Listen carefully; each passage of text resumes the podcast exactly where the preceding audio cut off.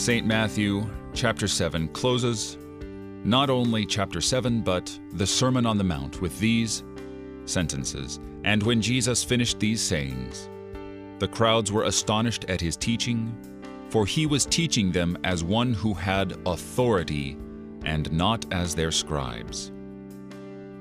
Two questions What is an author, and what is a scribe?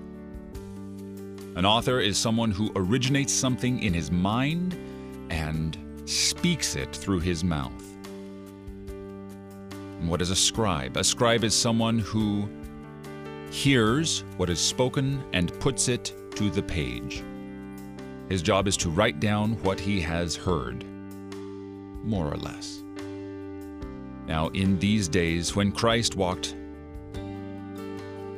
he spoke with authority, he taught with authority. If he's speaking on the things of God with authority, do you think that he might actually be God in the flesh? Yes, we are called and led by the scriptures to believe that. The scribes could only quote, but Jesus is the author and perfecter of our faith. Not only our faith in us, but the faith which we confess. He has done all things well.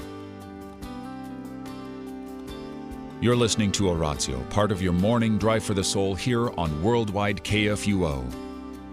Christ for you, anytime, anywhere.